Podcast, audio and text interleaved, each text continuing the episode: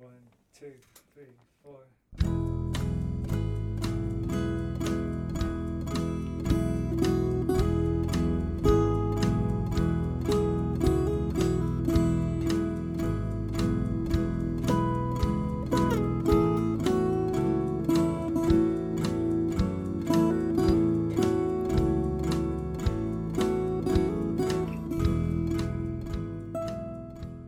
You are listening to Skylight, the Skylight Books podcast. Skylight Books is a general interest bookstore in the Los Feliz neighborhood in Los Angeles. You can shop with us from 10 a.m. to 10 p.m. or visit us online 24 7 at skylightbooks.com. Follow along at Skylight Books Instagram and Twitter. You can subscribe to the podcast on Podbean, iTunes, and Spotify. Thank you for listening, and now on to the episode. Hello, my beautiful and lovely listeners, and welcome to Skylit. This is the Skylight Books podcast, and I'm your host, Lance Morgan.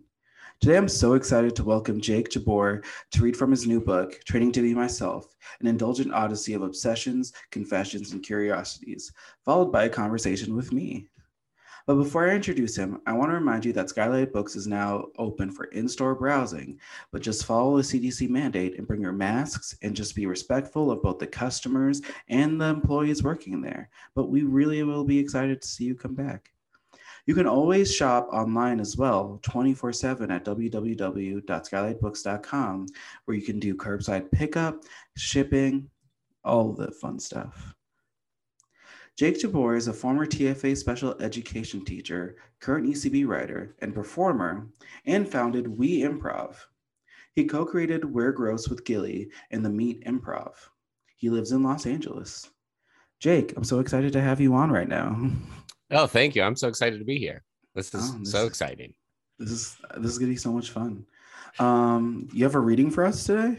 Yeah. Um uh th- I this is just a brief I don't should I give a little intro maybe? Yeah, give a little intro. Let, let our listeners let our listeners know what we're getting, what we have in store for us. Okay, great. Um, well, the uh, the book is about a uh, two week uh, train tour uh, I took across the country for uh, an improv podcast I did. But leading up to that, I had some significant events uh, that sort of um, kind of determined uh, how I'd be spending the trip. So this is just a brief section um, on uh, uh, attending my grandpa's funeral. So um, it's uh, it deals with death, but it's not uh, too morbid.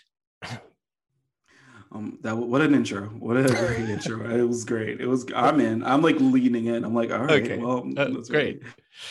Um, all right, here we go. Uh, the funeral. My grandpa passed away in October 2016, but my family opted to have the funeral in June because so many of us are teachers, and that's when summer break is. I hate this choice. I feel like I'm putting my grief on hold, but grief doesn't hold well. It doesn't sit patiently for its turn. It's in the waiting room, pestering the other feelings happiness, curiosity, love. And it's screaming while everyone's trying to get work done, and it smells like booze. Instead of attending to my grief, I just pick at it, knowing I'm going to have to tear open the wound again in eight months. But I'm contributing almost nothing to the planning, so I bite my tongue. I've been labeled repeatedly by both sides of my family as sensitive, emotional, and overthinking. I am the youngest member of my family on both sides, or at least I was for the better part of 10 years. Then my sister had kids, but they somehow were always kids while I remained the frozen baby. Reasons for this include, but are not limited to, my crying at a little league game, throwing a fit over no one coming to my college graduation, and crying after a haircut at the tender age of 15. My dad has said in print that he's thankful there was never a draft for my generation, as I am too sensitive and would not have survived war. All of this is to say that my family doesn't really consult with me because I have a history of being an emotional bummer, except for my mom. My mom always considers me, even when she undoubtedly loses points with the rest of the family. This makes me a mama's boy who loves his mommy very much and his grandpa. When I was a kid, my grandpa and I would walk on the beach and we would walk backwards. So if someone were following us, it would look like we were walking in the opposite direction. It didn't make much sense, but for a kid, it was sure fun to see an adult be silly and walk backward with me. When I was growing up, we'd exchange letters. On my birthday, he'd send a card that would say, Here's a few bucks to live a little. And a few always meant $50. I'd write him detailed accounts of my adventures through elementary, middle, and high school. I can't imagine how self indulgent and pointless those letters must have been. Much later, my mom said she visited him once and she saw that he had filled all my letters away and had highlighted and underlined all the important details. When I went to college, he got an email address and we would keep in touch about our living situations. For me, the dorms. For him, a new house he bought with his new wife, who he met on eHarmony. He was encouraging, even when I didn't know what I wanted to do. And he was vulnerable when, alone again, he had to move into a retirement community. We were both going through transitions, and I like to think the comfort I felt was mutual. When I was 20, my dad and I stayed at his place for two weeks one summer because we were helping my mom, who lived nearby, build a pantry in her house. For two weeks, every morning, my 85 year old grandpa would get up early and pack us sack lunches with sandwiches, fruit, and mini candy bars. When I moved to San Diego, he was 87 and only 30 miles away. So we started going out to lunch on Sundays as often as every week. He still drove, but didn't like to. So I'd park my car at his place and drive him and his girlfriend around in his. Nine years later, and after moving from San Diego to Los Angeles, 100 miles farther away, I don't think a month went by where I didn't see him at least once for lunch. I could always count on consistent uniqueness from him. He'd sing to the server or hostess or in the elevator to his girlfriend. When one of his children or grandchildren would come for an overnight visit or vacation, there would be slippers and robes with our initials either ironed on in felt or written with permanent marker. For most of the time that I knew him, he lived alone, but his house was stocked for family coloring books for the youngest, Bill O'Reilly for the oldest, and boogie boards and Oreos for everyone. He'd routinely make efforts to bring his family closer together, often sending his two sons and his grandson the same Hawaiian shirt or leather vest. His taste was not always impeccable, and insisting we get together to take a picture in them. For Christmas, he would send a package addressed to the Jabbours, and in it would contain a multitude of presents with no names on them and an envelope with a handwritten letter and a stack of $1 bills. This was the guessing game, We'd each get a chance to guess what each present was. And if you guessed correctly, you'd get $3. And until I was about 11, I'd get two guesses as I was the youngest. He'd ask me if I was happy with work and if I had any ladies in my life, and he'd pick up the check. I'd thank him for lunch, and he'd tell me it was his pleasure and that I didn't know how much my visits meant to him. If I'm honest, I started visiting him because I felt it was something I should do. But now it's clear it was something I needed. Aside from my roommate and a couple other people, he was the person I grew closest to during my time in California. For 23 years of my life, he was my grandpa. For the last nine, he was my friend. But perhaps that's not even accurate because I've never had a friend who, in exchange for clearing out his inbox, would take me out to lunch at Islands because of their excellent bottomless fries, in his words. When I moved into my own apartment for the first time in my life and needed a deposit but hadn't got a paycheck from my new job, yet. He sent me a check and wrote, You are ace in the hole. That's more than friendly. That's paternal. But he was more than a parent. He used to get mad at me for not saying sir or for tucking my hands in my sleeves. All of that fell away the more we hung out. He'd ask for dating advice and give his own, telling me I should always send a card. Our time together never felt he focused or me focused. It was us focused. He would inject little sayings into every outing, some I'd heard elsewhere, You've got champagne taste on a beer budget, but others were Nick originals. Once, when we walked down the hall of his retired living apartment complex, he said, Welcome to the hardware store. Screws on the left, nuts on the right. Or when something surprised or delighted him, Nina Ross, the kickin' hoss with the golden hooves. To this day, none of us, his family, nor Google search could provide any insight into who Nina was or if she was a woman or a horse. He would sing to hostesses, steal cookies from the dining hall, and always gift a crisp $50 bill to help with gas. He was always so aware of the people around him, so conscious of his impression on them.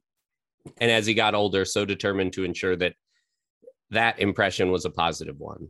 For nine years, I saw him weekly, roughly 450 times more than I saw anyone. And so it's impossible not to see my immigration to the West Coast as equal parts adulthood exploration and a study in aging and generosity. I have anxiety over this funeral. It feels like I'm in middle school English. And the teacher said, Jake, stay after class. Except class has been eight months. My stomach is turning and I can't be present because I know something dreadful is waiting for me. How can I possibly enjoy now when later will be worse? That's the rub with death. It's coming later and is usually a straight up bummer. The funeral is today, but my recording of it will be sparse. And as a result, the recounting of it will also be light. You're getting the stuff I felt emotionally present for, or the stuff that hit so hard it left an imprint, the ordinary and the overwhelming. I'm sitting in the La Quinta Inn in Riverside while M, my girlfriend, showers. She is here with me, and I am grateful for her company. Aside from her love, she is providing a comforting constant that I can tether myself to as the winds of loss thrash me about. I meet my dad in the lobby and we talk about Homeland. My adult relationship with my dad consists mostly of talking about what TV shows we both like. Not shows he likes and shows I like, but shows we both like. There's not a lot of room for listening to one another. It's mostly him talking to me about a show I like that he's watching. It's like show and tell, except it's eternally his turn. And we brought the same thing. We could also talk about my grandpa and his dad being dead, but we don't. Aside from a visit here to a friend almost 12 years ago, I probably haven't been to Riverside since my grandmother's funeral, and I certainly haven't been back to the cemetery since. I left the Air Force Cemetery in Riverside over 20 years ago, probably not thinking about whether I would be back. Even though my grandmother is buried here, I'm not sure it ever occurred to me to visit her. I'm not sure how often my grandpa did, but I sit in this hotel room wondering if I'll ever be at the La Quinta again. I may not. I will probably be here in Riverside again because I would like to visit my grandpa. That's the thing I'm thinking about most. As I try to project out to my last days, looking back on the life I lived, my memories and time with my grandpa will have to share more and more space with new experiences and memories and relationships. And I hope that the space for him is always protected. I read cards he sent me 10 years ago, and he wrote me much more as a grandparent fulfilling his role, saying things like, It's been nice to get to know you, and I enjoy your visits. And then when I look on more recent letters or think of things he said during our weekly lunches, he really saw me as someone close to him, obviously as a grandson, but equally a friend, a companion of sorts to usher him into his final years with some positivity. It has to be so hard to get old, to lose loved ones, to be left to wander, to be idle, to miss and to love. I see now we probably made it easier on each other with my transition to California and his to old age. We were both on our own in ways we didn't quite plan for, and we were there to make sure we had love and support along the way. Was that good? that was good. I love that you gave this like heartfelt, emotional, like I was like in, and then afterwards you ask, "Was that good?" no, I just was, wanted to make sure I didn't read too much or too little. Or no, you read the um, amount. That was great. That was fantastic. Um, yeah, I'm sure our listeners right now are like, "What? Like, why would he ask that?" That was fantastic. that was great. Um, no, thank you for reading that. Um, thank you. Yeah, thanks for giving I feel me the like, space. I feel like you like shook me a little bit. Where I'm like, "Where? Oh my god, I have to. I have to go. I have to follow after that." I don't know. I I'm like gonna sign off now and be like, you know what, you take this away. I'm good. I don't want this now. Um, no, please stay. no um well the first thing i want to talk about i i know i did like an introduction for you but i feel like it didn't encompass like you know a lot of a lot of what you've done so could you give us a little you know recap on just like who you were in 2016 when all this stuff was happening but what was happening and like how you got there yeah um uh well i i grew up in colorado and i went to uh, Colorado State. And after that, I uh, was I was waiting tables in a college town and just having a great time. Uh, mm-hmm. And some of my friends uh, worked at the restaurant and were uh, five or six years older than me, um, and um, they had also gone to Colorado State and hung around, and uh, I could see how fast uh, time would sort of get away from me if I stayed in uh, Fort Collins. So mm-hmm. um, I I wanted to m- move and try something that felt uh, that it mattered that I did it. And that's not to say that like I mean uh, waiting tables matters. It matters a ton. Uh, mm-hmm. But um, uh, me bringing out the pizza versus someone else bringing out the pizza, you kind of get the same pizza. And so, uh, what, a, I, I, what a great, you know, I, I feel like that's, you're saying things that I'm like, wow, let me write this down. let, me, let me get my notebook and write that down.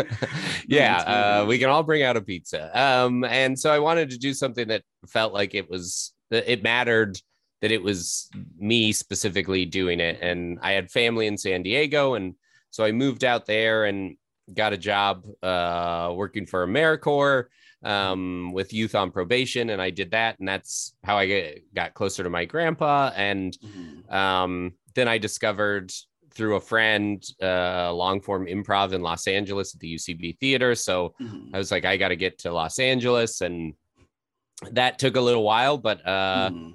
Once I got to Los Angeles, um, I applied for Teach for America uh, and uh, did that program. So I taught special education. That's a two year program in Los Angeles while also I was improvising and um, uh, sort of, yeah, making that kind of my life, teaching during the day and trying to do comedy at night and visiting my grandpa in the evenings and Mhm. uh, and I continued to teach. And I got uh, a girlfriend, and I found a roommate through improv, and we lived together for eight years. And then um, in 2016, uh, my uh, roommate moved out. Um, so that was like a shift in basically what I'd come to know as like Mhm. my Los Angeles home life. Mhm. And then my grandpa passed away. Um, and then uh, my girlfriend and I um, came to the end of our relationship. We sort of actually planned out uh, the end of it, the breakup. Uh, it was very Wow. mutual. Um, uh, we just, uh, and this is all in the book, but we just felt Right. differently about um, having kids. Uh, Mhm. It's something that I didn't see myself doing and something that she really wanted. And Mhm. so through couples counseling, uh, we found kind of a, it sounds weird, but like an exit plan. Mhm. And so, and then I was doing an improv podcast and we had made this plan to sort of take a trip across the country and stop in cities and do improv. And we were going to Mhm. do it by Amtrak train. And so the end of my living situation and uh, my grandpa passing away and the breakup um, all preceded that trip. So Mhm. I I found myself in Los Angeles at one point feeling like, oh, a roommate and a boyfriend and a grandson, Mhm. and then within uh, six to eight months or whatever, the all three of those relationships had sort of dissolved, and I was going across the country. So I had kind of uh, used that. I figured it was uh, well. I basically didn't really know. I mean, I think everybody's trying to figure out who they are at different points in their life, but I had felt Right. so defined by my relationships and they had ended. And so I wanted to kind of figure that out. And I figured being on the train, and I think America sort of romances train traveling and writing, and um, it sort of made sense to write this stuff down as it happened and with the goal of like coming out of it with a book to see if I could do it. I mean, I feel like there's a sequel book from the people you from the perspective of the people you traveled with like Yeah. being like what it was like traveling with this guy who was you know going through this you know Yes. I would say devastating time of his life and being Yeah. like yeah what was that like from their perspective i feel you know what i i feel like i'm gonna talk to them i'm gonna have a separate podcast with those Oh, good. They'd probably appreciate. Uh, yeah, they'd appreciate a, an opportunity to. Yeah, I feel like Uh, it'll be great. You won't be a part of this book, but like it'll be totally it'll be fine. about you. Yeah, okay. Just Yeah. making sure. Yeah, Just I shot sure. my shot, so they're they're free to. They're free to go. Perfect. Yeah. Um, no, I mean like, I feel like for those three things happening, like, and tell me if I'm wrong. It's just like, did it hit all of this? Was it like something that hit all the same for you, or did it hit in waves? Was it like something you were just like, oh this, oh this, oh this bigger thing? Was it like that? Yes. Um. Yeah. It it was. Um. It it did hit in waves in a way that was sort of like, um. You know, I I'm somebody, and I I think other people may have this thing where it's like, oh, we use our support systems or whatever to deal with the loss of our support systems. Like that's kind of Mhm. And so this kind of came about in a way where it was like, well, a roommate moving out is uh like all of this stuff is actually like pretty typical life events but it's like well Mhm. my roommate moves out uh well i can talk to my girlfriend about that finding a new roommate things like that um Mhm. uh or talk to my grandpa about it and then it's like well my grandpa passed away and well now my i my roommate's not here to talk to about that right and Mhm. um right. and then my girlfriend and I sort of finding an end to our relationship was like, oh well, my grandpa's not here to talk to that about. So it it hit in waves in a way that also, I I mean it. Uh, sometimes it's like, oh, uh, how did you plan to write this book or what? what and I I don't think until you sort of ask that question have I been able to articulate it in the way that I wrote it because it was like I had I had these feelings or things that I was going through, and they were hitting me in waves in such a way that like the people I had previously talked to about it weren't available or accessible.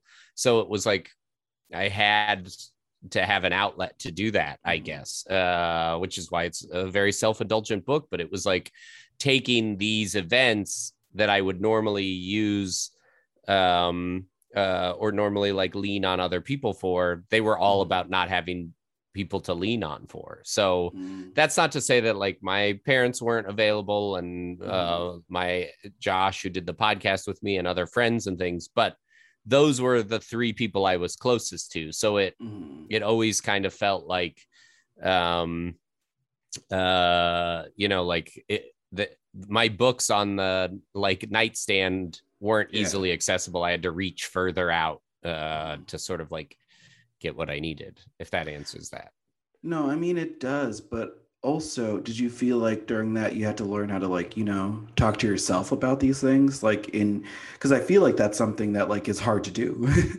Yeah. easy process. um yeah and i i think um i maybe learned that process over the course of that trip and Mhm. Um and then probably it- the the writing of the book was the learning process and i think Mhm. like uh it's that thing where it's like oh well doing that project got me better at the thing that would have made like i'm better at it now uh than when i sort of set out to do it uh Mhm. but for that specific reason of like yeah it's a lot of like talking to yourself and um and i i do consider myself uh an introvert and so Mhm. time alone is something that i cherish and like and Mhm. it restores my energy um but uh human connection is so also so important to me Right. um but it's not i i am not always easy to find it uh Mhm. so I had to sort of yeah rely on talking to myself in ways that like I hadn't before. I think.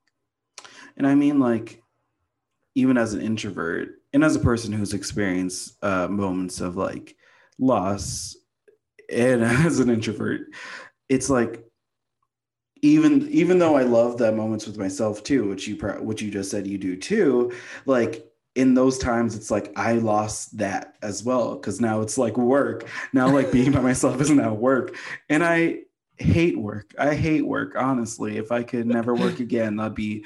I'm. Um. This is a shout out to anyone who could free me from this life of work. Yeah, Come find me. Please reach Yeah. out. Um, please no, freelance from that. Uh, free me. Um. Hashtag freelance from work. um, start the movement. No, like it's like it's that becomes that safe space of being by yourself becomes like now this like not a safe space because these intrusive things are coming in. Yeah, that's really well said. Sorry. Yeah. no, but I was gonna ask, did you did the, was that something that you had to like reckon with? Yeah. Um, I mean, yeah, I don't think I could actually I think you put it so well of like, oh, that that time by myself that is usually used to recharge uh or you know, self-care or soothe or whatever those kind of like ways in which we uh value that time and um then became times of like, oh, I've got to this time is now work time. Uh sort of work in the set like uh, grief i guess grieving Mhm. time uh and and grief is i mean i read so many books on it uh because it was and I found that I found a lot of comfort in that, honestly. Mhm. Uh, but uh, because it is, it's so hard, and it is, it comes in waves, uh, in ways that you like don't Mhm. anticipate it coming, and I feel like it is. Uh, at least I have not uh, any attempt to be like, well, I'm gonna skirt this grief, or like I think that's why it feels like work is that like it's not something optional. It is something that you have to work through, work through, Mhm. I guess. Yeah. yeah. No, it's it is something you have to work through, and like because avoiding it is just like it's as my therapist would say, toxic, or um, Yeah. yeah, yeah. But I kind of moving on from that. One of my favorite things to read is like uh perform comedians, improv people who write stuff that are like you know kind of devastating because they they really know how to like balance the line of both like wow i'm weeping on this one page and the next page i'm just like crying or not crying sorry laughing crying from laughing Yeah. because like i'm just like wow that's hilarious and that's but like i feel and i feel like you do this well in your book where it's like oh there's a nice balance to it where i'm not like coming out of it like uh, i'm gonna go jump off this bridge but i'm also not coming out of it like wow i'm this is feels like a three hour comedy show where i like l- just was like mind numbingly laughing the entire time. It's a perfect balance. How was it writing that? Did you was that something you found your voice like found through writing it or was it something that you came you knew that was a part of your voice already Um, well, thank you so much. I, I really appreciate that. That uh, it's always really, I mean, yeah, it's so nice to hear uh, the intended effect, I guess. Um, and uh, I think um, uh, it's, I think the balance came in that, like, uh, we sort of spend our, uh, like, I think you have to seek out comedy in life. Like occasionally Mhm. things happen, but um uh tragedy mm, sort of finds you, uh, I think. Uh and so I felt like life experience had had made me very familiar with sort of like uh grief and tragedy and devastation and those types of events, uh big and small. Um but comedy was something that like I always pursued and had been at, like paying money to get better Mhm. at right uh and Right. um i suppose i pay money to a therapist to get better at processing grief and things um but it, in terms of like uh finding that balance it felt like well i i felt sad uh or i've had no choice to but have those kind of like sad feelings and stuff so Mhm. that um was there. And then the comedy was something that i worked hard to have experiences with and sort of sharpen as a skill set. And i think going into it i i definitely thought well this will be mostly just funny. Uh even Mhm. though those events were there i don't think uh it's kind of that i it's it relies a little bit on like well my intention or the thing that i'm actively pursuing is comedy or to sort of like get better at that Mhm. um not necessarily realizing that like oh you're all of us are constantly practicing how we deal with our other Mhm. emotions and so as i wrote the book i think i found myself um like kind of surprised at how much of it was more serious. Like i i uh and people who perform comedy or pursue comedy uh often deflect very well using comedy i think. It's like it's it's uh can be very useful uh can be a coping mechanism but it can also be kind of like a crutch in that like oh i never have to be sincere. I can always sort of like be under this veil of comedy. Yeah, no, Uh, 100%. I mean, oh my God, should I be a comedian? Um, no, I mean, I feel like it's this thing of like, and you were talking about it in the, when you, in your reading just now about like, you know, being a sensitive kid and being like, it's like your heart's open, your your chest is open, your heart's super vulnerable, and so com- comedy is kind of that protective shield where like you get to like Mhm. you get to just be you can like if you're funny you don't have to like feel it all which is good i don't think and i i feel like some people would be like that's a negative thing to feel but no it's like you know sometimes you need you need it's it's a it's not a crutch it's a um like a coping mechanism, a or, coping yeah, or an mechanism, armor. yeah Yeah, yeah. and i mean in that and also i mean it's it's it's uh interesting to me that like you were saying this about the book but also at the same time you probably had to be like you know on all the time because you were traveling you were performing you were you know you were doing this big trip that you planned where you had to be on as a performer while dealing with all these emotions. Um it just it seems interesting to me. How was that? Um, it uh, it was like it was wild. It was, and I'm, uh, I mean, I'm really glad uh to yeah to continue to be self-indulgent i i am really glad that i wrote that book because i was in such a place that like I don't think I would have remembered much of what the trip was about had I not taken that time. And that's Mhm. true with a lot of experiences I find for myself. But this one in particular, where it was like, you're right. I, I was, we were doing this as, um, it was no, by no means paying the bills, but it was kind of like a job ish type thing. I mean, we had to show up at a place and perform, and it's comedy, and I love it um but it is a little bit of like you have you have booked this show to perform live comedy and uh with any responsibility that people have or it's like all right i've got to see to that responsibility even though i'm going through a bunch of stuff and like Mhm. and i i i do think that having that escape to go on that train i was incredibly fortunate because i don't i think it would have been a lot it was a great coping mechanism or a great shield to sort of be like well i can spend the time on the train in thought uh Mhm. thinking about things or reading about things.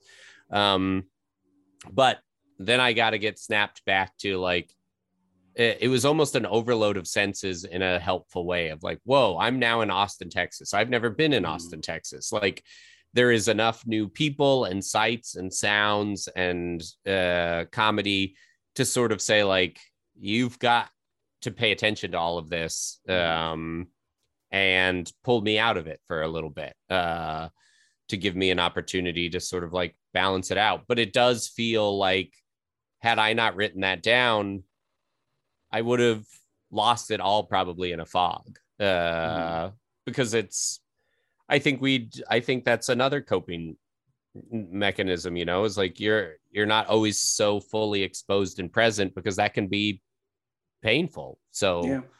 uh I was very fortunate to have the opportunity.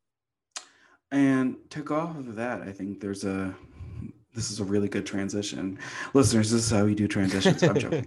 Um, no, I mean, I think to go off of that too, this book is kind of like an open wound for you. Must it feels like an open wound too because this is like so much exposing yourself to this tragedy still, or this tragic, devastating time for you. I don't know how you would Yeah. I Yeah. you know, this terrible, horrible. You know, I'm just, I'm just gonna keep saying these words until like Yeah, yeah. I just bring you to tears. You know, that's good. That's good. That's good. Uh, podcast. Good interviewing. Yeah, yeah, yeah. Um, no, I mean this this time for you that was very hard. This book is this book is that. This book is that time. How does it feel now to like you know even this interview talk about it? Talk about this. Does it feel like it's opening up that wound still, or is it like just a nice memory? um it uh it does a little of both i mean Mhm. there's the sort of like to pull back the curtain a little bit is like i i had to edit and rewrite and revise Mhm. everything um and uh it, th- that comes it, there are so many like um uh like transitions in there uh, where it's like, Mhm. oh, uh, the first time through it was really hard and sad, and then the second time through it was like, oh, what was I trying to say here or whatever? Mhm. like, you know, it becomes kind of like just processing, and then the third time, uh, it's like ah, I could make this a little better, and and each Mhm. time, and then there's a time where I have some distance from it, and I had to go back through and edit it, and was really emotionally affected again, and like, ah, Mhm. having a ton of sort of empathy for this version of myself that wrote the book and feeling like oh i, I feel my i like condolences to my former self uh of who was really going through something and um and there are embar like there are parts that feel like opening up old wounds both emotionally and also just like i can't believe i put that in there uh you know like you had so Right. many opportunities to change it uh Right. so there is that process of it um and uh i can read it with a little bit of distance because it did happen you know 3 years ago and um but also uh, and not i mean like this is self-referential and kind of uh, gross but like in the part i read it's like the thing i worry about as i get older is like the sharing of space in my heart and memory of the times I spent uh, with my grandpa or my girlfriend. And so having the book to sort of hold that for me is really nice. And I I anticipate I will continue. Well, actually, I don't know how often I'll go back and read it, but I anticipate at least in my lifetime I'll do it a couple of times and Right. hopefully get to read it um, uh, from some distance and uh, be kind of like as my uh, therapist suggested I do during difficult times is to have like a step of removal where instead of the Mhm. things happening to you, you're sort of watching these things happen to someone and you can kind of be like more kind uh, or uh, more thoughtful because it's you're observing it as opposed to just uh, like taking it all in.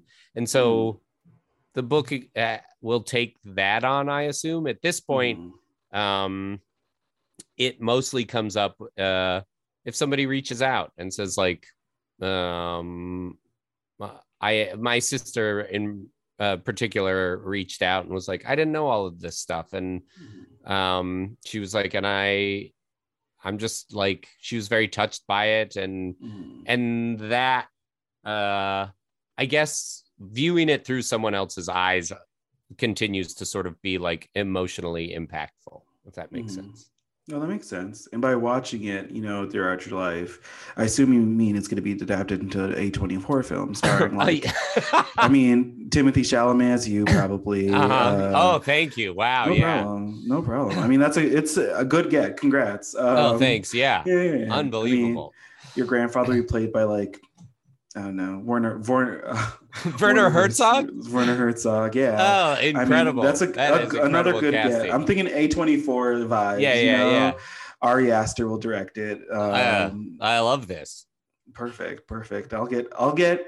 We, you know what? Congratulations! It's cast coming out next Ah, fall, guys. Um, incredible wow that is fast tracked uh they work fast. You didn't even. That's how good they are that you didn't even know they were doing it. no i had no idea i'll see it for the first time like everybody else um. Well, oh, no. Let's just put. I'm putting that energy out there because you know. Great, me too. that's good well, stuff. that energy and hashtag uh, freelance for more. freelance freelancer work. Yeah. This is guys. Got to make this happen. Get online. Get. There get is a play on words with freelance. Did Freelance. Oh wow, freelance. This is good. You know what? Um, you're hired as my new PR person. Feel all right, have- great. I mean, you have the A24 movie as a reference on your resume now too, so you got the job. Uh, oh, great! Um, Look how mutually beneficial this is. This is excellent. exactly right. And look at us. Uh, no, um, but yeah, no. To, like, I feel like that was a great like way to say like, I mean, good reason to write a book, right? To like, not even for the audience, for Mhm. yourself too, for yourself to like be able to. I mean, I feel like in 20 years we'll be able to look back and be like, oh yeah, this is something I loved that I might have forgotten and stuff like that Yeah, like um you know just keep that spirit alive keep those things alive that you know left. Yeah. um, left, but in a good way. Left in a way that you got to like. No, not left in a good way. Sorry, I mean memories that left, but left Yeah, in a, in a Definitely. good way. Yeah. Um. What the? What's? I, I want to say what's next, but like what what's next for your career as a writer? Like now you've written a book, you've you got like that under your belt. Your A twenty four is next year, Colin. Mhm. Um, Right. no, I mean no, but like like really, what's next? Are you gonna? Is this like something that you now feel? Is a part of you like the part of your personality as an author and i know you were you wrote for ucb Mhm. and you did a lot of writing there too but like this is like now you know self-reflection writing real uh, not real writing, Yeah. real no. personal life writing yeah.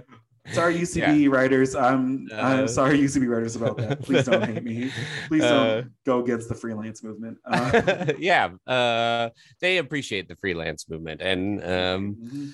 Uh, yeah. Uh, I, think I will continue to do it. Um, I'm uh working with somebody right now to help write Mhm. more of a like practical book, like an um a how to write a pilot book. So that is uh you know more uh academic or instructional technical um it's scratching that itch though for me uh and um i want to keep doing it it's uh i think um i don't know i got really lucky in that like uh i managed to preserve sort of the idea that like this was a project for me and Mhm. um uh and i think back on this quote uh that i heard that was basically like uh it matters way more if five people love your work than if a hundred people like it uh Mhm. which is a nice thing to repeat to yourself when your book is coming out uh Oh, to be like i just gotta get five people Five, um just the five just five, uh, but it's true it's like i Mhm.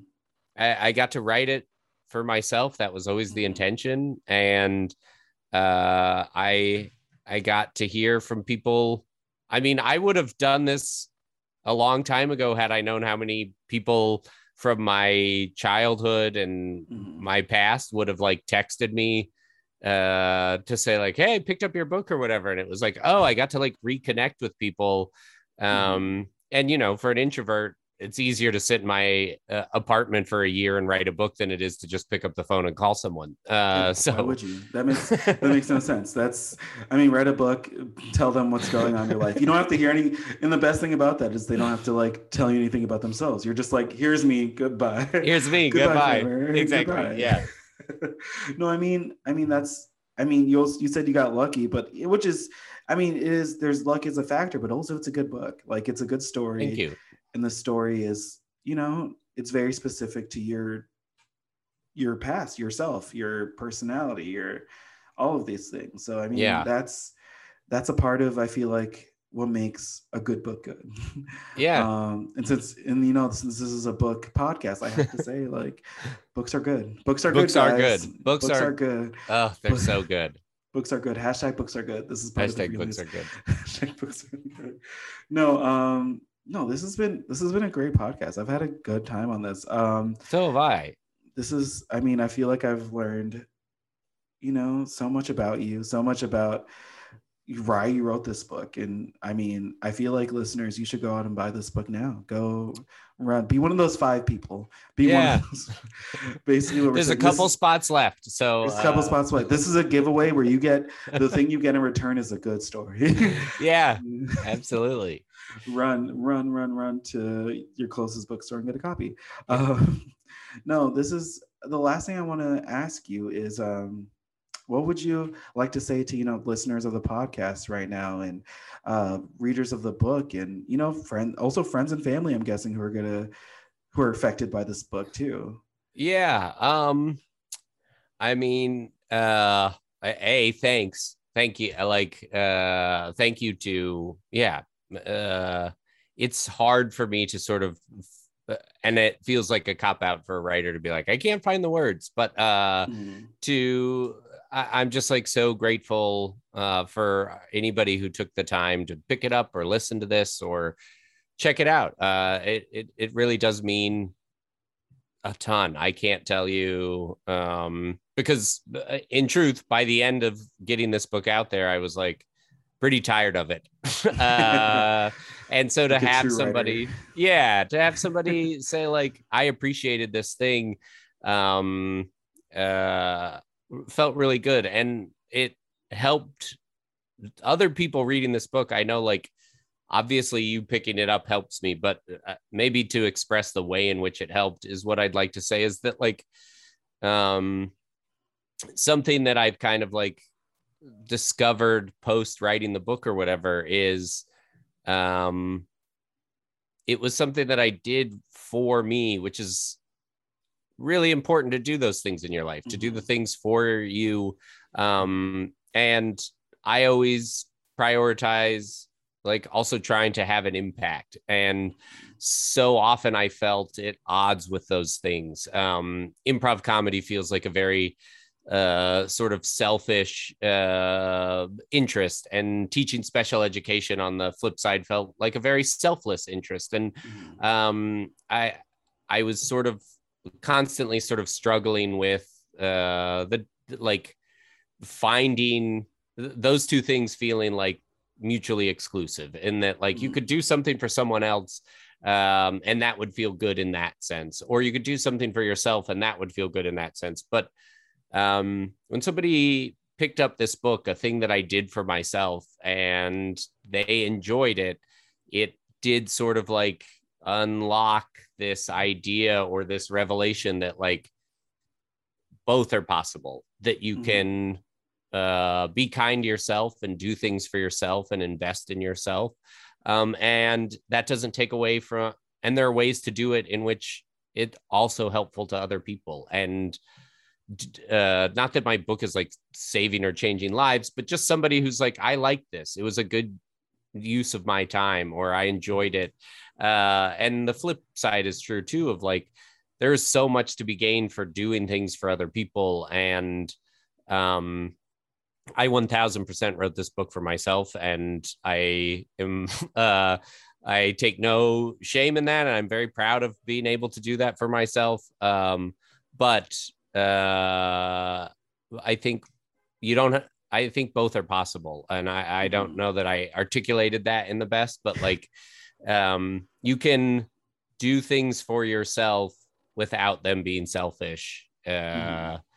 if you try and keep other people in mind and um or do things for other people and see how that helps you uh i guess that was a weird way to answer that question no, I think it was a good way to answer it because yeah, no, I mean like you could do you could do things for yourself. You could do. I feel like there is a truth in that for writers. Like mm, sometimes writers want to write for themselves. Sometimes the story they tell is so they can tell the story. And I mean, no, it's great that people. It's great that people connect to it and people can you know see it and say this is something that I also dealt with, and I'm glad someone else did. But like, also, it's good to be like, I wrote this because this is how I felt in the moment.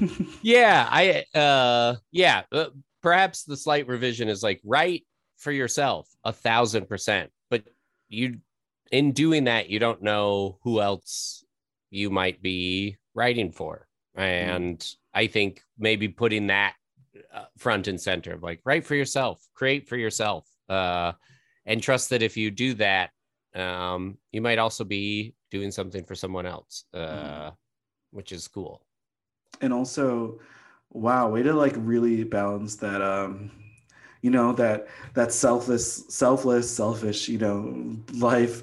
Just like teaching special ed and then improv comedy. You really are finding the balance there. well You're- trying you you- when you, you'll you'll end up in I don't know whatever middle ground is there between like you know the I'm I I one of my favorite shows is The Good Place and I feel like it's that middle you're going to be in that middle place for sure Yeah, the middle place. Because you're doing this selfless thing and then you know improv is straight to hell straight you go straight down straight to hell. Yeah, it straight to hell no stop fast track. Uh, fast track um mhm. there there's no middle ground there Yeah, um so hell is just- full of improvisers. I mean, Yeah, but it's, you know their heaven was on earth. You know what I mean? their heaven was on earth, but their Yeah. afterlife is in hell. Uh, again, again, used to be improvers. Don't come after me. yeah. Um, I'm really, I'm really showing my hand here because you know exactly where I work and where to find me. Um, oh God, there's just gonna be a bunch of improvisers after me, which you know, Good. is- They'll, they won't be after you, but they could go to the bookstore and pick up a book.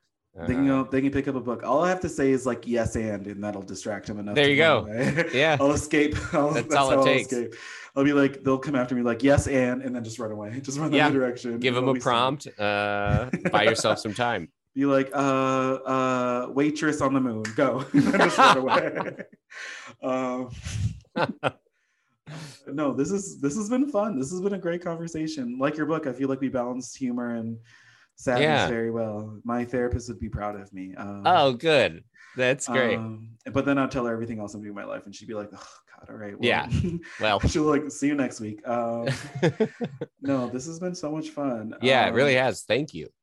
To our listeners, you could buy Jake's book right now. It's on sale at Skylight. Do it's actually right in the front in our podcast display. So please, please, Woo. please go pick up the Training to Be Myself um, right now. Run to Skylight. Go drive in your car. If there's improvers in the way, just you know, run them over. Jump a curb if you have to. yeah. Um, yeah. Again, improvers, please don't come after me. Yeah. Um, They shouldn't be doing their space work in the middle of the in street. the middle of the street. Yeah, that's true. That's true. That's true. It's their fault, actually. Mhm. Uh, um, don't forget to follow the freelance movement and to watch Yeah. the A24 adaptation of this book next year. Um, We got a lot done today. We got a lot done today. I feel good about it. I feel good about it. Um, we also, I'm also gonna write that book with your, um, the, the people you traveled with for your. That's right. Oh, yeah. yeah. So So you, you. so you, Jake, you should check that out next year too. Um, I will. I can't wait. yeah, I'll please do. pre-order all the do. copies. Perfect, perfect, perfect. We need the sales. We'll need the sales. So thank you for that. Uh, no, uh, for real, guys, go read this book. It's great. It's a great. You'll feel so many uh, great emotions and just have a fun time reading this. Um, this book, I think anyone who experienced both loss in a time of both happiness and sadness, they'll understand. But um, yeah what a i feel i was like there's there's i i also just got like wow this has been i got one of those emotions where i'm like this has been a this is wow this has been a good episode. This has been a great episode. Um jake do you have anything you would like to say to the independent bookstore community or just you know book readers and booksellers keep reading. I like and yeah i think especially in these sort of like kind of like gray area times that we're in uh, i have found so much comfort in books. Um it has uh and if you're an in if you're a reader or part of the independent book scene you already know that but um yeah maybe give a book to someone uh I, uh, they're like, don't tell me what to do, but uh, oh book I just am so appreciative of books and the community and bookstores, and Mhm. they really like helped me out immensely during this time. No, and just thank you for thank you for going to your independent bookstore. I want you guys to know Yes. that Jake literally walked in and was like, "Oh my god, I want to." Were you signing? You were signing copies, right? I was signing copies. you were Yeah, signing copies of the book. You were so excited to do it. I was like, "Come on our podcast." yeah. and you were Thank so you. great doing Oh, it. that No. was so excited. No, no, this is anything to show off. You know, to help a local improver who's you know going to hell, but right? um, you know, give yeah, them please their time. help to- me out. no, no, this was this was a pleasure on our part. Um, and yeah, to our wonderful, wonderful listeners, thank you so much for coming back. Or if it's your first time, thank you so much for listening, and please come back again. You all have a great and beautiful rest of your day. Do something nice for yourself today. Thank you and have a great day. Goodbye.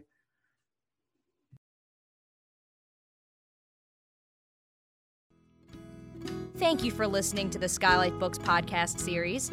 Please don't forget to visit our website at skylightbooks.com and make sure to follow us on Twitter and Instagram. Also, don't forget to subscribe to this podcast for more author talks and bookseller conversations. You can find us on Podbean, iTunes, and Spotify. Stay safe and healthy, and we hope to see you back in our store soon.